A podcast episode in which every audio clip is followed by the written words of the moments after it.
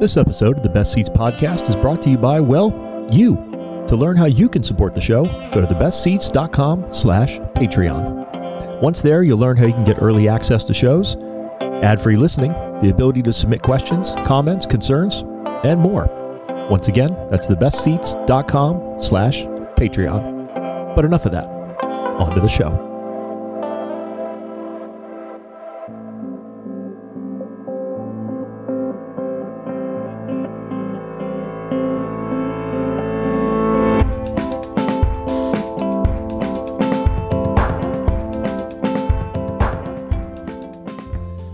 What's up, everybody? Hello, and welcome to the first ever episode 97 of the Best Ceats podcast. Cannot believe we're almost that close to 100. The only podcast bringing you interviews with some of the most talented folks in and around the Southern California hospitality industry from right here in Orange County and beyond each and every episode. I'm your host, Crawford McCarthy, founder and principal of The Best Ceats. Thank you, as always, to my friend Ali Coyle, who provides the music for the show. You can find more of her work at alicoylemusic.com, or if you are here in the Orange County area, make sure to check out any of her family's three restaurants Fable and Spirit over in Newport Beach, and Dublin 4 and Wine Works for Everyone. Both of those are in Mission Viejo.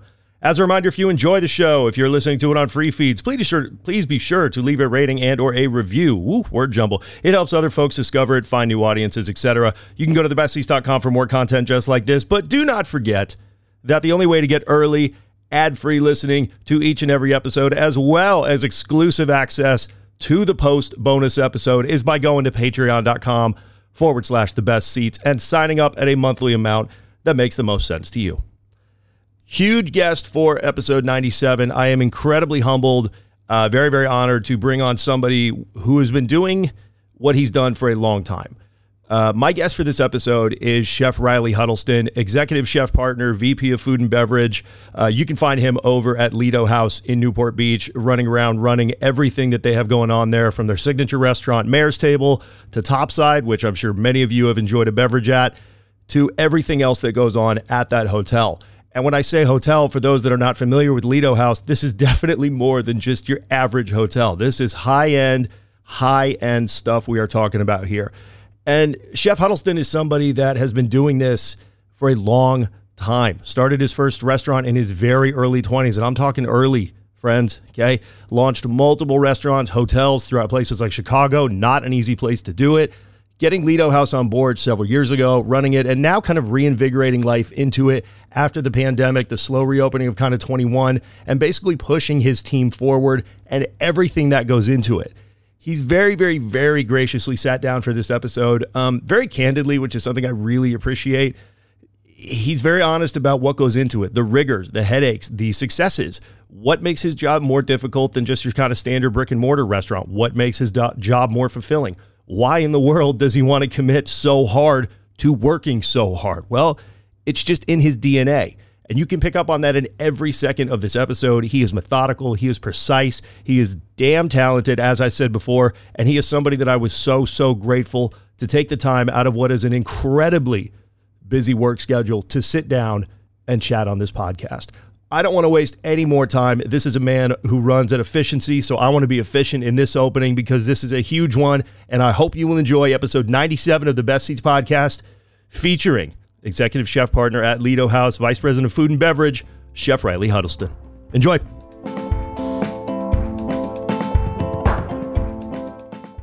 Chef, thank you for taking the time to sit down. Um, beautiful warm day up at Lido House in Newport Beach. I'm very excited to chat about all the projects that you guys have going on, kind of breathing life into Mayor's Table again and, and all the ventures that you have going forward, the cocktails, the whole nine yards. But before we dive into any of that, would you mind taking a moment to introduce yourself and give a little of your background and kind of what brought you here to Lido House? Yeah, absolutely. Thank you for having me on. uh, so, Lido House, uh, I have been here before inception. Mm-hmm. So, before we actually broke ground, I am the executive chef partner here. I moved from Chicago.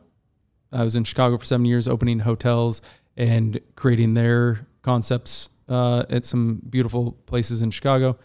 And before that, I was on the Sonoma Coast uh, with a hotel called Timber Cove Inn, where Bob Olson, now the owner of Lido House and our other hotels. My boss, the CEO and president of the company, and he was the owner of that hotel. So we met when I was like 23. Got it. Uh, and then before that was Boise, Idaho, where I had some restaurants and grew those. So I'm here based on my history with Bob and also uh, the hotel space and taking that ownership in restaurants. So So your actual role here with um, the property Lido House and kind of the the group overall is culinary the director. I mean, how would you kind of what are your kind of day to days? Because it's not just traditional kind of chef on the line. I mean, you have a lot of moving pieces under your belt. Uh, so it is no sleep. Mm-hmm. Uh, great, great for work life balance. you know, it's perfect. Wife loves it.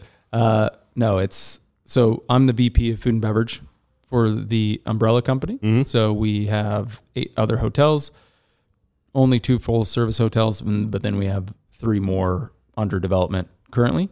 So my day to day is to program out those hotels, underwrite those hotels with the food and beverage side uh, in uh, conjunction with our other VPs in our office. So, and then, so I work with our VP of designer and VP of finance and VP of uh, hotels. So then we kind of just work together on more of the ops guy uh, and conceptual outside of uh, the hotel side. And then I bring it to life. Uh, so everything nuts to bolts on that side. And then at Lido House, we I'm the executive chef partner.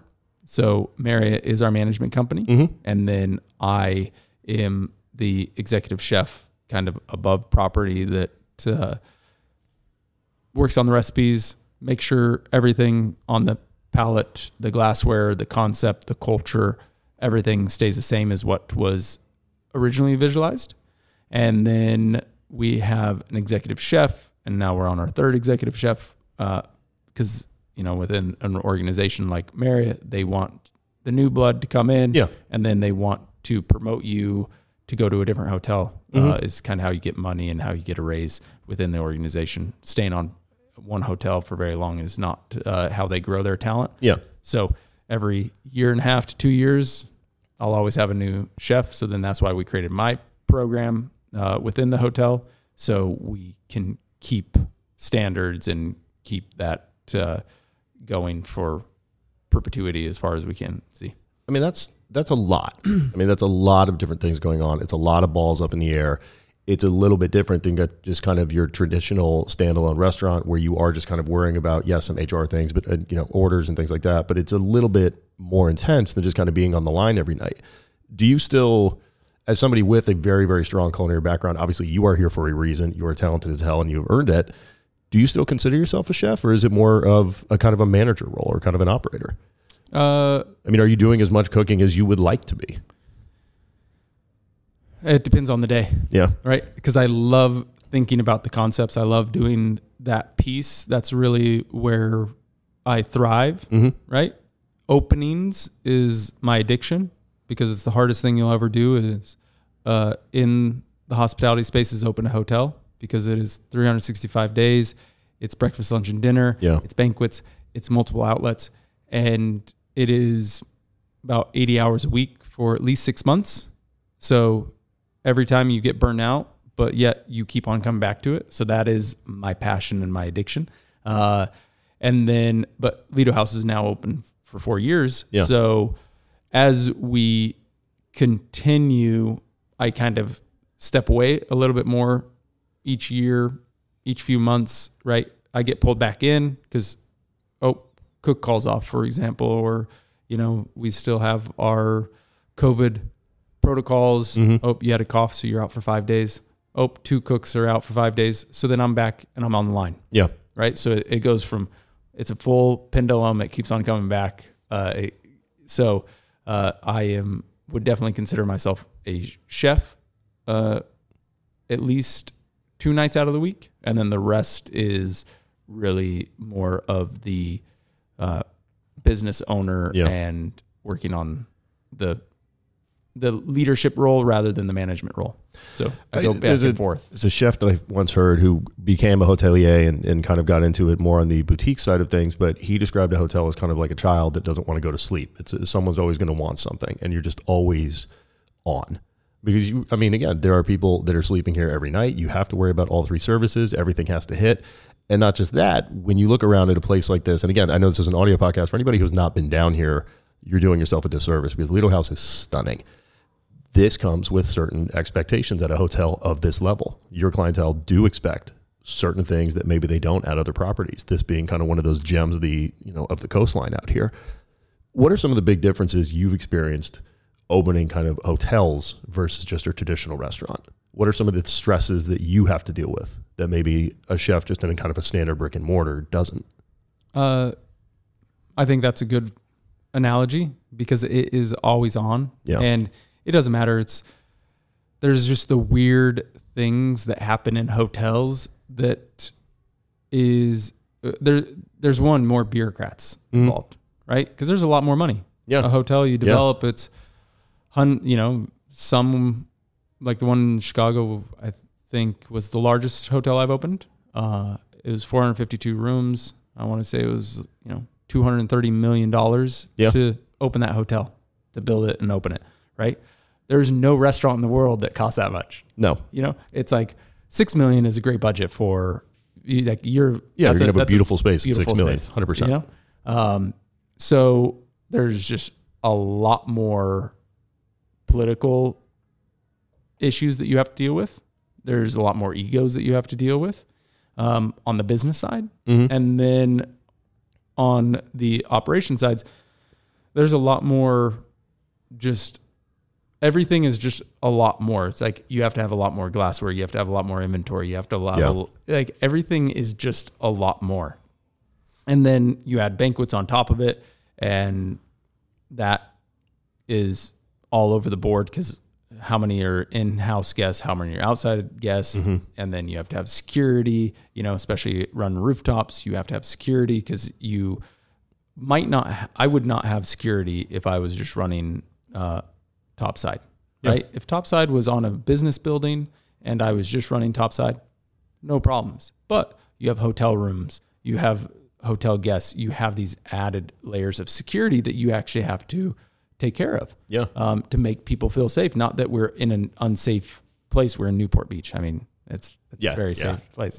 Uh, but you have to have those just for every occasion, right? Every Friday, Saturday, you have to have them uh, just for that added layer of security for guest rooms. And, and so it's, and then you add parking in there and it, it's just fascinating doing hotels. If you haven't done hotels, I mean, hotels is something that everybody should do because it's how we look through things. Like if you go stay and you travel at a hotel, there you don't even think about everything that's going into it. But then when you're on the other side and it's like six or seven people asking you for something else at any given time, eh, from room service to pool to uh, front desk, they're oh, I checked in and my room's not ready.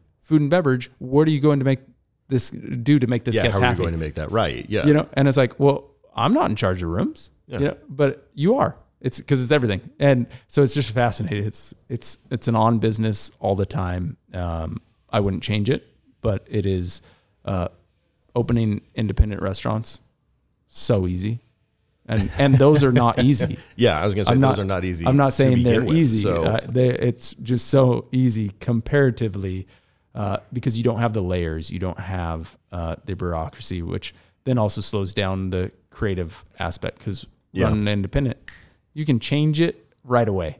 but here you have to have an operations meeting, and then you have to have a meeting about what happened in the operations meeting, and then maybe you're gonna have a follow up meeting because we just need to ping you on these couple items. And, And then- maybe yeah. we will implement it. I mean, really quick, because I want to get back to operations and I want to talk about kind of the bureaucracy of that from a creative standpoint. I do want to really quick. Can you kind of describe the different places that you have on property here for anybody that hasn't been? There's Mayor's Table. You mentioned Topside. Can you kind of go through the breakdown of what food and beverage options you do have here on site? Yeah, absolutely. So it's only 130 room hotel. Uh, 50% of the square footage of the building is food and beverage. So That includes Mayor's Table, which is our three meal a day restaurant, our signature restaurant uh, that is chef driven, seasonal restaurant, uh, and great bar program. If you haven't been, the bar definitely on the weekend is a very active place. Uh, and then we have our roof uh, top, which is top side, and that is a definitely cocktail driven, uh, beverage driven environment that is, I would say, majority of locals. Uh, that's definitely a locals hangout Yeah. and uh, then you have Crew Coffee and Creamery. So that's our coffee shop that is smaller, but it's very cool, hip, fun. I mean, it's primarily during the day. It's just regulars uh, sitting there working on their laptops, sitting and using the lawn Yeah. Yeah. you know, and then uh, co- the beach goers during the summer, and then of course the in-house guests. Uh, and then we have our banquets and meetings space, which is a 3,000 square foot ballroom plus our outdoor uh, meeting space. So it's all kind of flows as one um, on our event lawn. So a lot of weddings, bar mitzvahs, Yeah. Yeah. all that is Yeah. happening. So, with all those different kind of moving pieces and options from the operation standpoint for you, when you want to, you know, when you know that those new seasons are coming, there's new flavors that we're going to be using, ingredients. It's not just as easy as you know getting ahead of your suppliers, getting those orders in, and then just kind of freewheeling some of the dishes. Maybe you know what you're going to do. Maybe there's like an R and D night. I mean, what is your process like? Having to go through all those kind of extra hoops and steps compared to an independent restaurant. I mean, does it do, does it ever kind of hold you back at all from a creative standpoint or do you know that even though you have to sit through some meetings that support system is there behind you to get stuff done Uh, it's an evolution, right? It evolves with each manager that comes on, each chef that comes on, uh, and I think that is holds back because every time you get a new one, you have to train them in a sense of how Yep. things operate because this doesn't operate, uh, especially with my role, it doesn't operate as a traditional hotel. Because if I want to say, change something tonight, I could put my foot down and say we're changing this tonight. I don't care, right? That's not necessarily the right thing to go about things uh, on the political True, standpoint. yeah. So, so when you get like we have a new sh- our new chef Jonathan, Mm-hmm. right? He just started about a month ago. We rolled out just a, we changed our pancakes, not the price, not the description, not anything, right? We just uh, made them cooler, right? On the breakfast menu, we did, uh, and we changed one more thing on the breakfast. And it, these were changes, alterations. They weren't menu changes. yeah Oh, the team got so upset that they didn't know. They 86'd them because they didn't think that it was the right one because I didn't say so. And I'm like, it's just freaking pancakes, guys. Right. Uh, and so it's those type of things. But this new chef is new. It's his first executive chef role in a hotel. So he's young and hungry. So he wants change. So he and I are on the change fast mode yeah and uh, but then the front of the house we have newer managers as well. So they are not as fast to change right? They because when you change one menu it's like okay the breakfast menu changed. Now room service has to change. Now front desk needs to have training. Yeah there's a trickle effect. And yeah. it is and then uh, marketing has to upload new menus on the qr for the tv in the room so it's just like everything takes shit i didn't even think about that and one then, yeah and then you're you right have okay to upload, and then you have to change because we get in trouble all the time for our Yelp not being up to date Yeah. or my Resy. Or, so each we have like six platforms that have to change when we change one item. mm-hmm. Yeah, and in an independent, you don't have that problem. no So no maybe you have to go to battle with the yelp account but you guys also have things like tripadvisor and because it's the hotel you're also dealing with those kind of travel publications i mean even from the media side point you know it's not just your traditional kind of food outlets that you have to worry about. It's you know travel magazines. It is lifestyle mag. I mean, you're getting a whole different slew of eyes and, and kind of critiques and things to worry about. How is it that you look as healthy as you do? Because this just sounds stressful. I'm getting an ulcer just thinking about everything you must have to deal with. I mean, how the talk of 2020 when everything shut down was work life balance, right? Which has always been a conversation point in the industry. It's constantly coming back up. How do you how do you balance it? I mean, how do you do your best? I mean, you mentioned those six months, 80 hours, you're just crushing it. Obviously, this is opening something like this is a monumental achievement. It is a monolithic success of these things get to the level that they are. How do you personally stay healthy about it all? Uh, well, in I worked a lot, Yeah. right? Um, on the back end of the yelling, screaming chef. When I started, I was young enough where it was intense Mhm. restaurants, kitchens. So I've, I mean, I opened up my first restaurant when I was 22. So it's, uh, it's just been kind of that trajectory. When I was in Chicago, I was there for six and a half years, Mm. almost seven years. I probably worked 70 hours on average a week for seven years. I took two weeks off in almost seven years. And that was it. That's a lot. I worked Yeah. six days a week because that was the expectation of ownerships. That was the, that was just the expectation Mm-hmm. uh, in Chicago as a whole. It's you work six days a week. If Yeah. you're in the restaurant game, you work six days a week. Even if you're closed too, you work six days a week because you have to be number one. Yeah. And uh, and I think doing that created a lifestyle.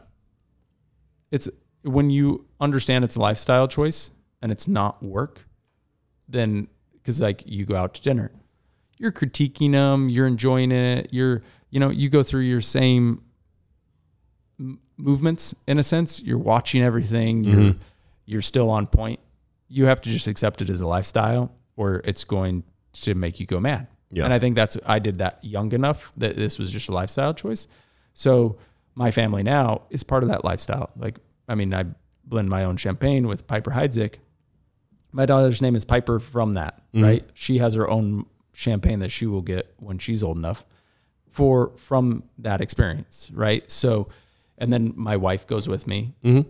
on those trips. So because then we're at least with each other. And I think that's just created it is our life, it is our lifestyle. Every I was here yesterday because we had an event. I brought my family for brunch. We had brunch, we did an event, then we go home. I've dragged you in here today. Like I, I got to sit down, do this dumb podcast. Now we're here. Yeah, it's never Yeah. ending. Um, perfect. You, you you kind of segued into it perfectly because I wanted to bring it up is the Piper Heidsieck relationship. Um, and I want to get to that in a second, but I want to talk about your drinks program specifically here at the hotel. Um, you guys were just nominated for Tales of the Cocktail, Best Hotel Bar. I want to say US was the category. Um, this is a really good bar program. You have great people here that, you know, friends of mine that run it that I'm hopefully going to get on the show. Steph, if you're listening, text me back. Um, you have a very, very good drinks program, but you personally have a lot of experience in that. I mean, time at aviary and, and kind of things of that nature. Most chefs are just food. Where did the kind of passion for drinks and kind of injecting culinary into that come from for you? Uh, I think I think it goes back to lifestyle, right? I was a pastry chef in uh, Seattle. Mm-hmm. I opened hotels as a pastry chef, uh, and that's kind of how I really started. Uh, then, and my buddies were uh, bartenders and bar managers, so they would close the bar, and we would be behind the bar, and we'd be playing Nintendo or whatever on on the screens, and they were a very high end uh, establishment, but they would close it down, hug it, hook in, and we'd be there until three or four o'clock in the morning, drinking and creating stuff, and I would, and it was at the beginning of kind of the molecular phase, Yeah. so much so that I was calling uh, some of the largest, uh, I guess, chemical plants at that time, right? To find sodium alginate, calcium chloride. I was calling everywhere and you just couldn't get it, Yeah. right? I was special ordering stuff from Europe to get it here. And I was the first person probably in all of Seattle at the time to have pearls in a cocktail. But it was the three of us would just go to town and we'd so I would bring that element to it and they would actually mix the drinks. And we'd do that every single Friday, Saturday night. And and then I became a savory chef, moved out of there, got into wines, uh, and then moved to Sonoma uh, Coast, where then wines was the big focus. But oh, a bartender has to go on break. I'm at a 50 room hotel. Somebody has to cover that break. Yeah. So I would just jump behind the bar and cover, and I'd be in a chef coat. And people give you more leniency if you're in a chef coat too. uh, so so then I would just talk to them, and I'd look in a cocktail book, make them a drink, whatever Yeah. they called, and and that's kind of where the passion because it was like, all right, pastry. I know the business side. I've opened my own businesses, got that side down. Uh, then pastry I have down, savory I have down, wines really getting down at that time.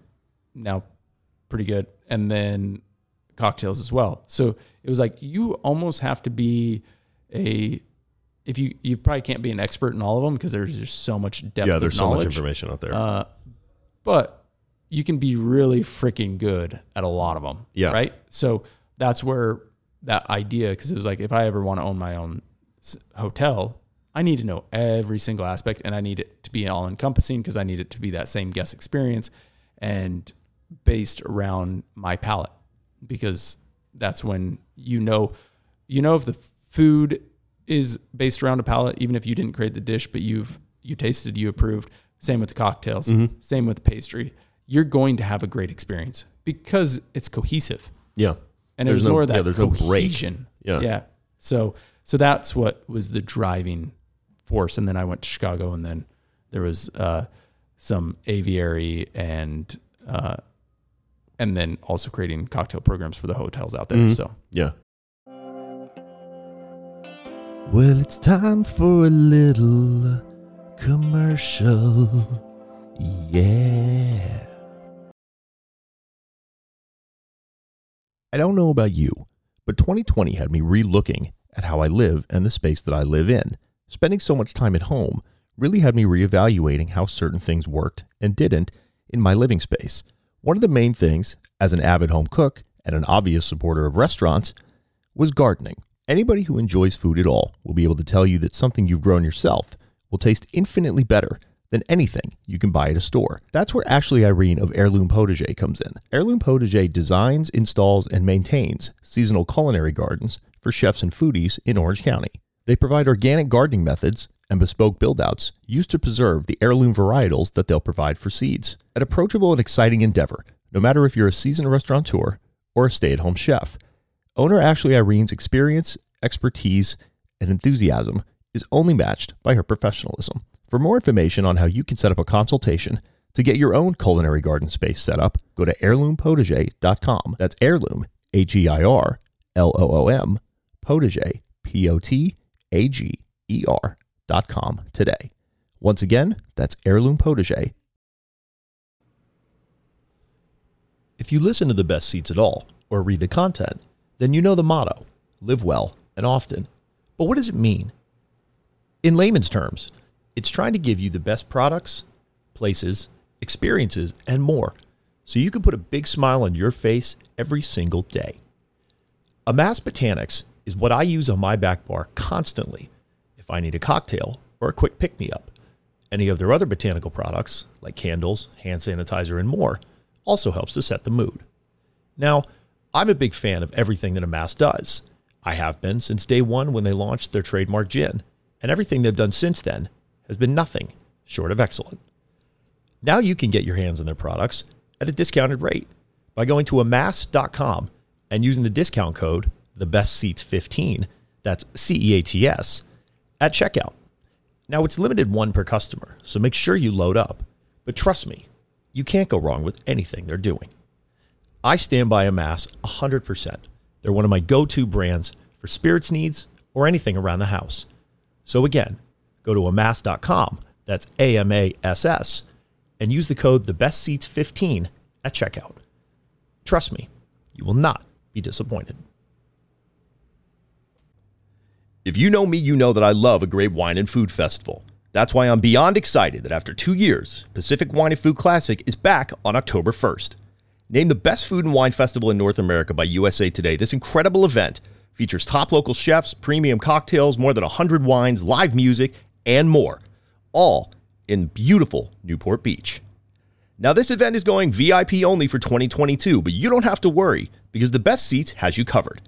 When you go to pacificwineandfood.com for more details and to purchase tickets, you can use the discount code CEATS at checkout to save $25 off. That's CEATS, C E A T S, for $25 off. Once again, that's pacificwineandfood.com for tickets and more information. And trust me, this is not one you want to miss. So Yeah.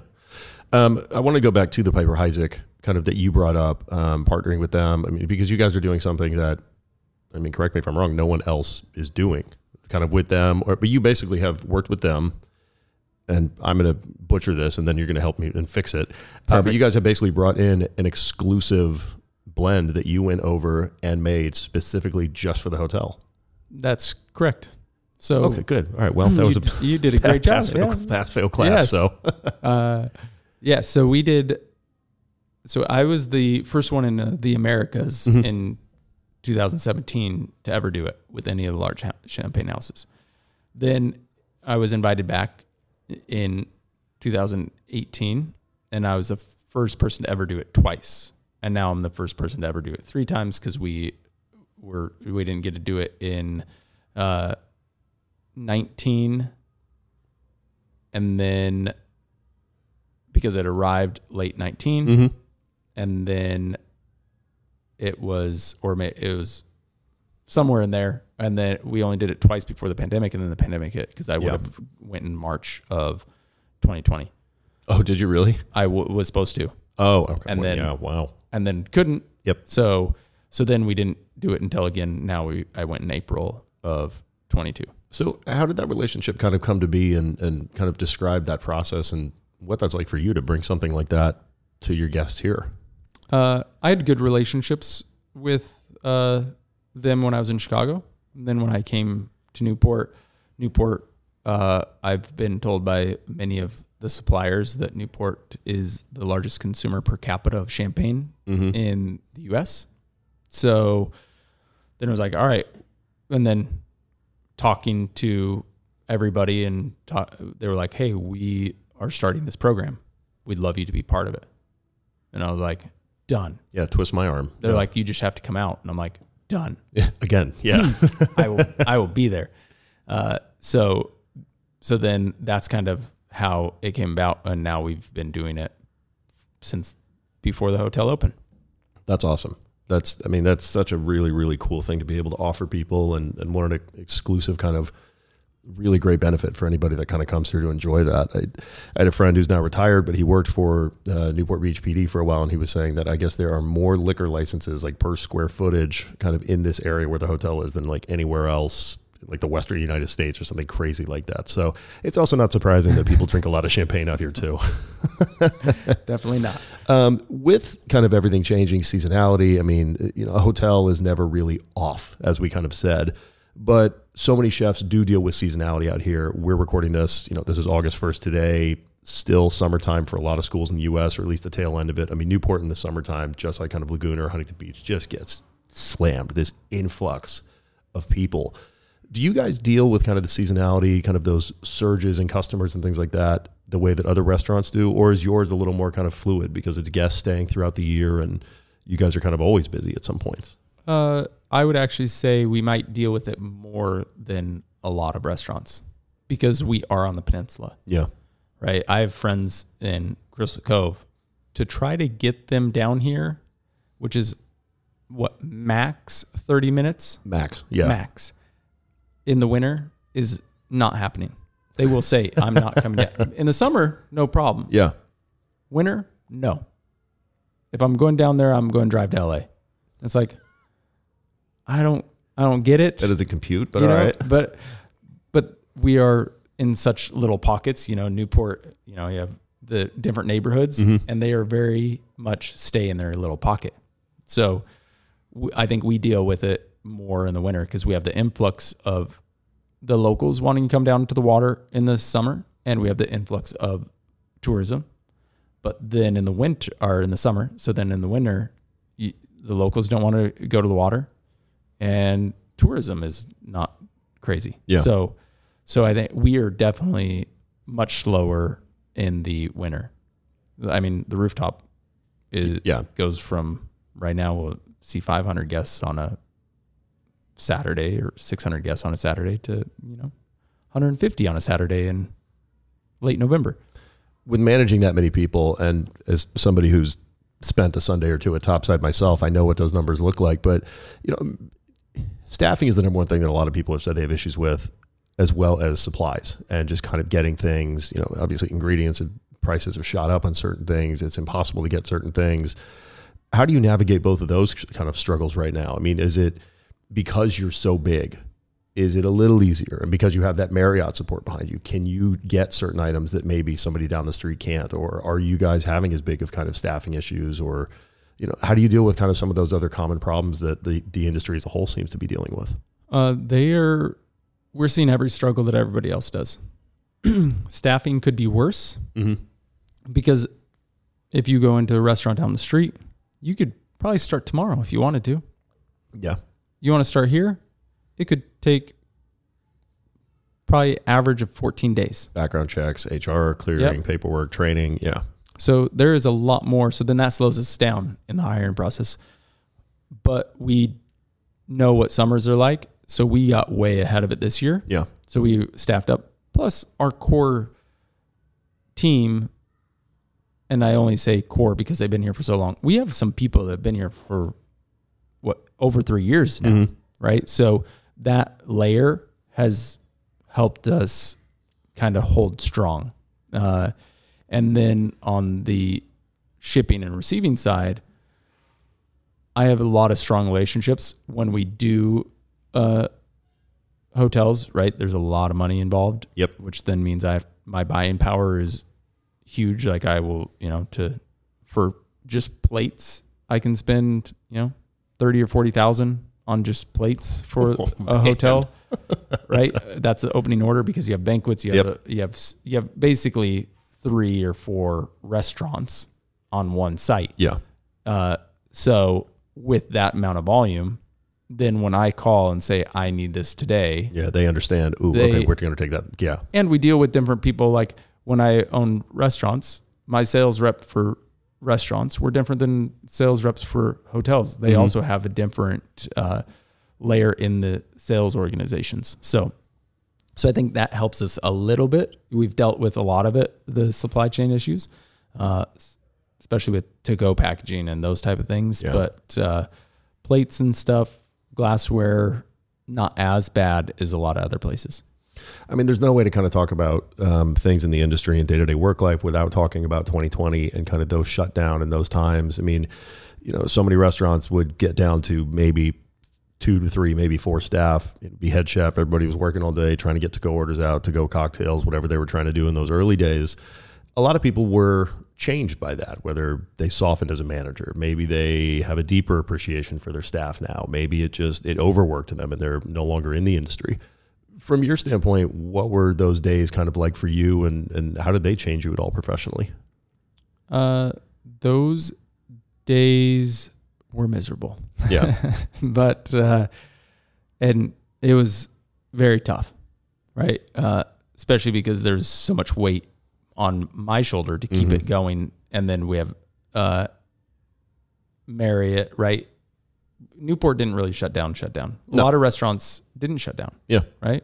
Especially some that are a few blocks away. So with that, you could imagine if you're an investor in this hotel and you live in Newport, why the hell are you guys closed?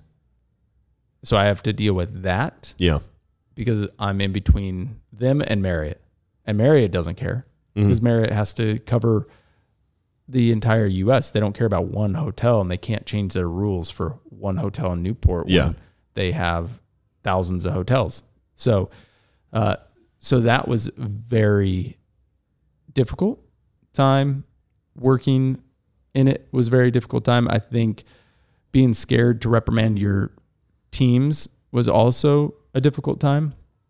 Definitely uh, softened me up in during the time, but it's like, all right, guys, we have to get back to work. yeah, World's open. We need to go now. Whereas not every manager had that same idea. They were like, well, we, you know, well, well, well, and it was a lot of those same excuses. Even in the last couple weeks, I've heard, well, we, used to do it this way.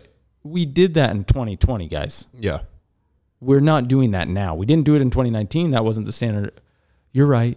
You know, with some of the uh, team that has been with us since at least 2019, I can throw back. No, not in 2019, right? that that didn't happen. Uh, and and I think those things we almost forgot as much as we didn't want uh, we don't want to remember 2020 we i feel like we remembered more of 2020 2020 and 2021 than we did in the good years Yeah. and it's like no let's get back to the good years And it is one of those interesting things though, because again, it's it's you know more than two years ago everything shut down. More than two years, and yet it feels you know it's that like joke like object in the mirror may be closer than it appear. It feels like it's just still right there. But you're right, getting back to certain systems, getting back to kind of what worked before. It seems like it's been an interesting process and a slow one for kind of different parts of the industry as a whole. I mean, is there a reason that some people are kind of going a little slower with kind of getting back to certain things or doing certain things a little different? I mean, what do you think are some of the kind of those it's kind of attributed to some of that? I think it's uh probably some fear you know? Are we is it a fear on us to lose employees? We can't find employees so don't want to lose employees Yeah. right? Is it that fear? Is it the fear of changing when a lot of restaurants and hotels are busy. You know is that like we're busy now. Let's not rock the boat. Let's not change too much. Let's not you know i think it's just that fear of we don't want to go into an unknown because we lived in an unknown for so long. And it sucked. And Yeah. it sucked. Exactly. So it's like ah! and i i'm not that way. Yeah. it's like all right let's go. Let's push harder. Let's i mean i i would say the uh uh back to like the Tales thing that recognition from Tales for our bar program. Mhm. right? In 20 when we first opened 2018 i did almost if not all the cocktails. Did the food. Did all the pastry like almost everything was my recipe. Like i would say there might be a handful of random things the entire wine list. Everything was hand selected then uh steph right was a bartender then. Mhm. in 20 she came a couple months or so after we opened. But she would be like hey try this try this try this. And then it would just taste and change and adapt uh, because it would be like somebody's pushing me you know i'm going to push her back. Yeah. And and then she would take that feedback oh maybe let's try a different gin Mhm. or it's too acidic or let's saline solution or whatever the case may be. And then she'd revisit it. And then she became manager. And then but then now i would say a majority of the cocktails are her creation right? And i think there are those few people that at least on our team kept on pushing and pushing. And then they've seen that fruit of Yeah. their hard work it's, and that it's labor working the process is working yeah and I think that's where uh, we have kept pushing hard uh, because we also have people like my boss, my other colleagues in my office are, that are VPs Mhm. don't deal with any operations. So they just can't understand why things might take a long time or why we're being sensitive or why we're not pushing as hard as we once were. Yeah.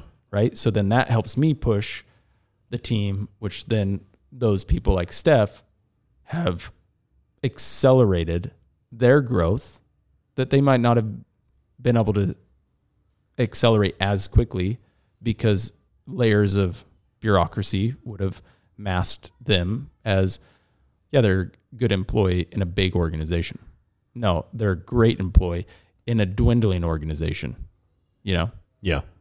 Well, eh, I- I want to touch on kind of just one last thought as we kind of wrap up this episode. And I'm going to keep you around for a Patreon only post show, which people can find over there on patreon.com forward slash the best Ceats. But as we kind of wrap up, you know, we're getting into the tail end of summer. I know you guys just kind of switched out menu. You just kind of had a media dinner to kind of re get eyes on the property and, and kind of breathe a kind of some excitement back into it, it seems. I mean, what does the future look like for all of the kind of the food and beverage here and then also for yourself with other hotels being built up and, and things like that? I mean, do you think that will you still be here in a while? Are you going to be doing this at those other hotels? I mean, what does your kind of future look like? Uh, the future is bright. It's because it's evolving. Yeah. And I love the fact that we can evolve because chefs don't get to evolve necessarily. Since I will be part of this property as long as we own it, since Bob owns it and it's in his community, we'll own it forever. So 30 years down the road, I will still be part of this property, right? And him and I joke that we're going to be laughing on the porch one day when he's uh, 90 and I'm 60 some odd years old, joking like, wow, we did this and we you know, remember we screwed up that idea? And you know? Yeah. and so I'll be part of that DNA for a very very long time which then creates an evolution because each time we get a new manager each time we get a new chef we can evolve and change and adapt. So I'm looking forward a lot more to adding things to fall menu capturing spring summer dishes and flavors by preservation fermentation and those type of things that we can add in little doses in a Mhm. fall menu to add brightness um, and bring back those nostalgias of summer, especially because we live here and it's like you almost can't ever put a hot soup on the menu because you don't know if it's going to be 80 degrees on January 1 or it's going to be 65 degrees. Yeah. 100%. So then we can bring some cool components, but uh, that's that evolutionary process. Cool dinners, cool, just a lot more things, um, and getting back to the whimsical aspect um, that I love so much in food that keeps me coming back to it in cocktails. So, so that's what we can really see from this property as we continue that evolution. So for locals that may not have been that are kind of that traditional, hey, no, I'm not making that drive. If I want to drive that far, I might as well go to San Diego or LA, like you mentioned. What would kind of be your sales pitch on what they're missing out by not being here, whether it's topside, whether it's mayor's table, whether it's just kind of coming to the property for a day, kind of in, in general? I mean, what would your, why are they wrong for not being here right now?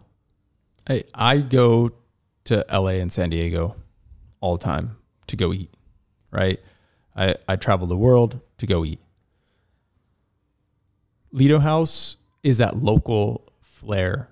Lido has the quality and the elegance that you get at a lot of establishments. The one thing I always come back to is you can go to the most polished restaurant in the world, sit there and have a fantastic time but you won't get the stories of the locals. You won't get to know who those people are. And every time I leave, I come back here and I'm always impressed with our service and the true hospitality aspect because these people love this place as much as I do. And that is, I think, what changes and what has this culture so strong that, yes, come here for a great cocktail at the bar, hang out with the bartenders. We don't hire mixologists, we hire bartenders. They're super talented but they're here to talk to you and ha- be that company if you want them. And they're, you know, that's why you sit at a bar to Yeah. get to know your bartender. And same with your server in the restaurant or your server on topside. They're going to be here time and time again when you come back, and they can take care of you every time and make you feel like this is your place. And I think that's a unique character of being a five star hotel, mm-hmm. but having this home like feel. That's awesome. Well, Chef, I can't thank you enough for the time on this episode. Like I said, I am going to keep you around for a Patreon only one. Um, if people wanted to learn more about the restaurant, about the dining options here, the hotel itself, you, whether it be kind of social media, websites, things like that, where can people do that at? Social media is always the easiest one because photos say it all. Yeah.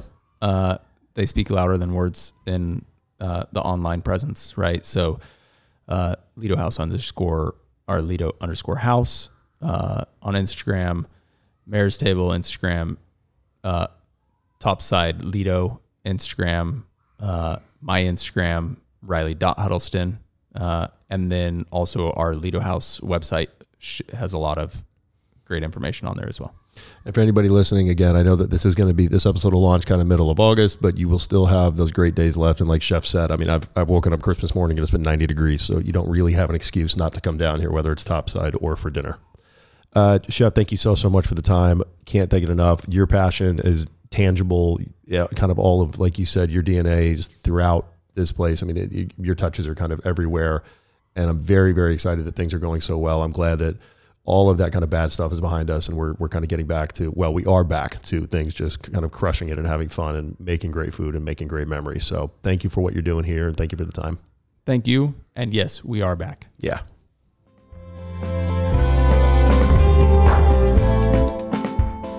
Thank you, thank you, thank you to Chef so much again for taking the time. Uh, thank you to Lido House for being so gracious, opening up a private dining room for us to record in. Like I said, this is a very busy hotel. Even on a Monday, this place was popping. So for them to take the time and dedicate some space um, to really allow us to record in peace at a very busy property really means a lot.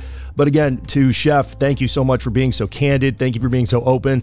Um, he's a guy that if you have the chance to meet, please do very, very, very nice guy and running around, again, like I said, executing a lot of different things at once with precision, just like you heard on the show. But I could not be more grateful for him for taking the time to come on. Thank you to all of you who make this possible each and every week and each and every month by supporting on Patreon each and every week if you're listening on free feeds. I love all of you. But to everybody on Patreon, especially you, because you make this possible. It does not work without you. Thank you to all the advertising partners who support over on Patreon. If you're interested in advertising, you can find more information there. Thank you to my friend Ali Coyle who makes this show sound so good with her music. Be sure to check that out. Thank you to all the chefs that keep grinding each and every day. The summertime has been a busy one here in Orange County. No doubt if you're listening anywhere else, it's been a busy one for you too. Keep grinding. We see you. We support you. We love you. To everybody else, tip your bartenders, and I'll see you soon. Take care. The Best Ceats podcast is an original production of The Best Ceats. It is written, edited, produced, and owned by myself, Crawford McCarthy, founder and principal of The Best Ceats. It's based in Orange County, California. It is subsidized through generous monthly donations at patreon.com forward slash The Best Ceats. The following are the names of those who subscribed at the highest monthly tier, aka Norm Status, and allow me to continue producing this show each and every month. As a thank you for their continued support, here are the names. Cheryl McCarthy, Serena Warino, George Pavlov, Eric Lutz, Paige Reardon, Loco Lipo, Tim Falk, Burrito No Rito, Sarah Hine, Subtle Bubbles, Jay Baker, Tim Swine, John Sanchez, Timothy. Thank you for your support.